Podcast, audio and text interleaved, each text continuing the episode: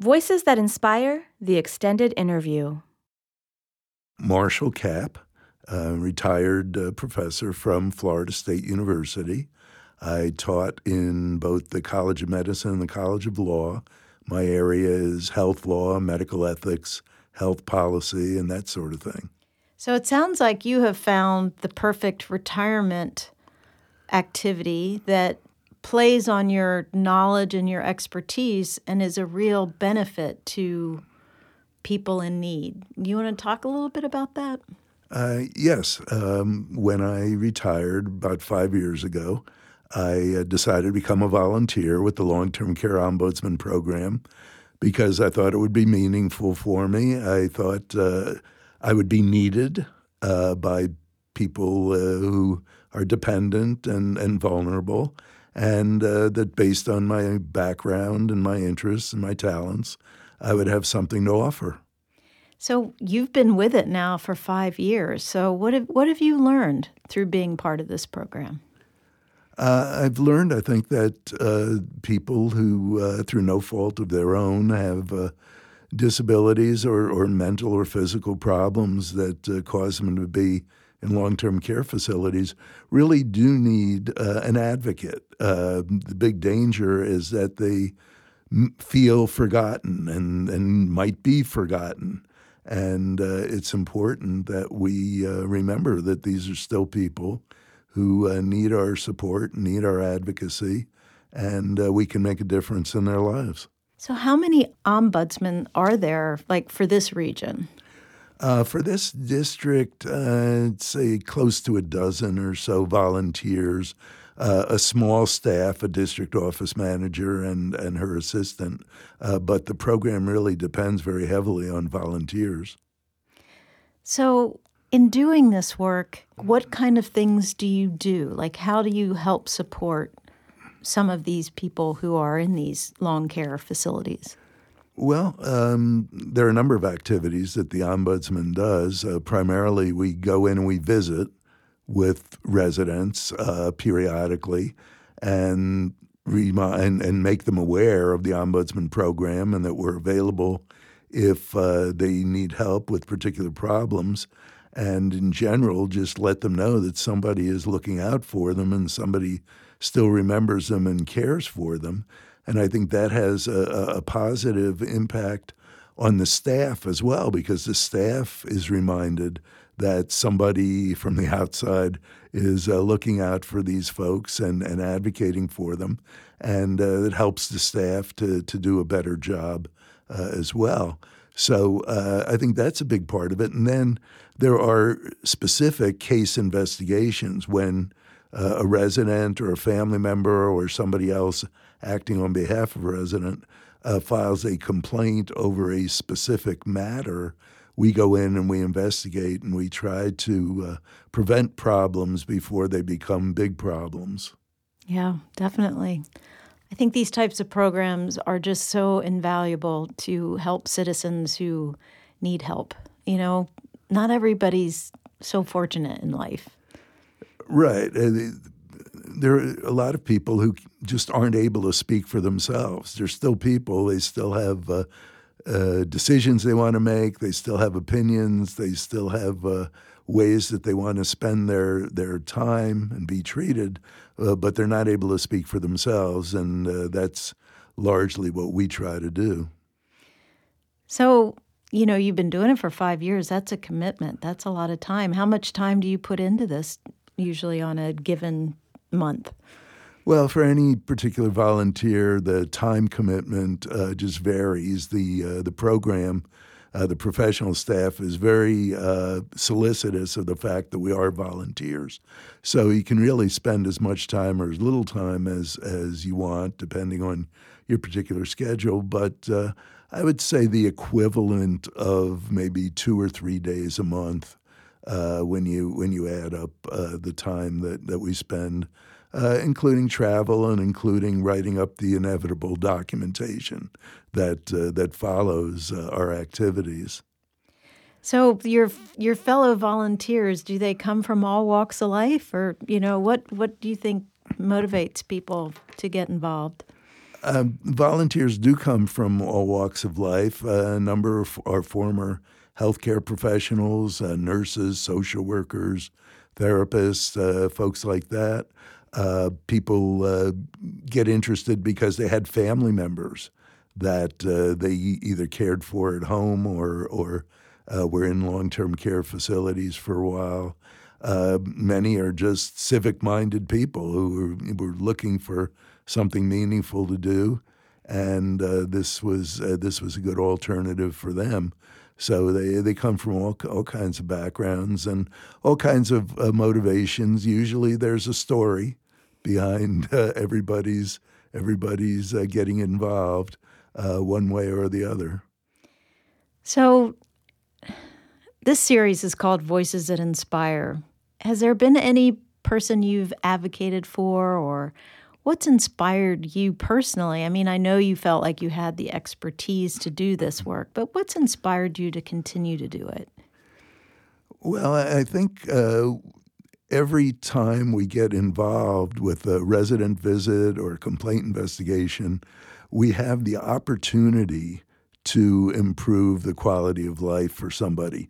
That doesn't mean we're always going to be successful. And uh, I accept the fact that sometimes we're not, we're not going to have universal satisfaction, but at least there's the opportunity to uh, improve somebody's life.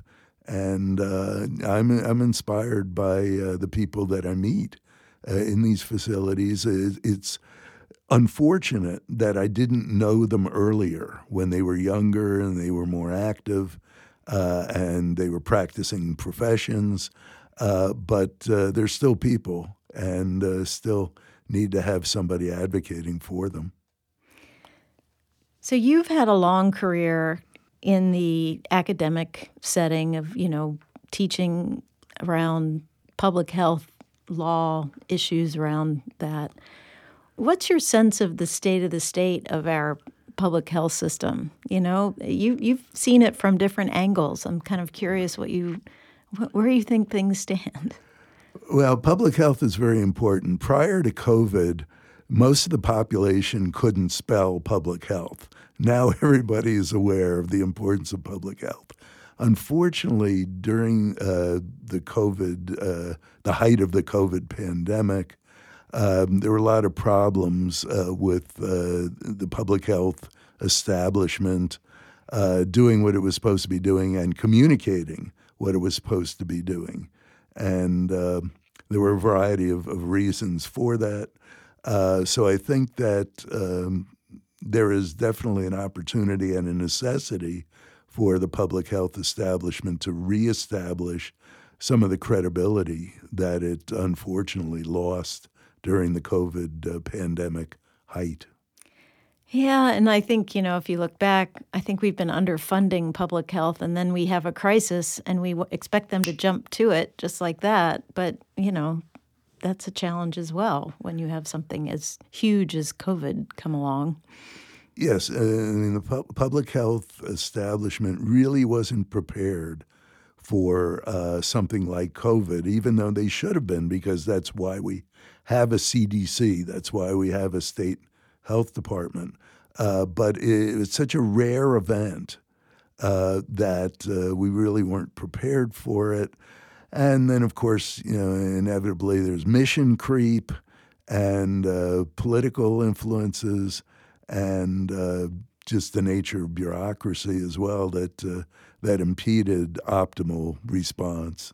So, in your years of, of teaching young people who are thinking about career paths and passions that they may feel about health or getting involved. What would your advice to students who are looking at opportunities in public health? Like, what did you feel your role was as a professor in encouraging or not, or just teaching? Did what? I'm just curious about like, there's so much about career training now, like you know, and you get these young people coming into college. How do you help prepare them for the wild and woolly world of healthcare?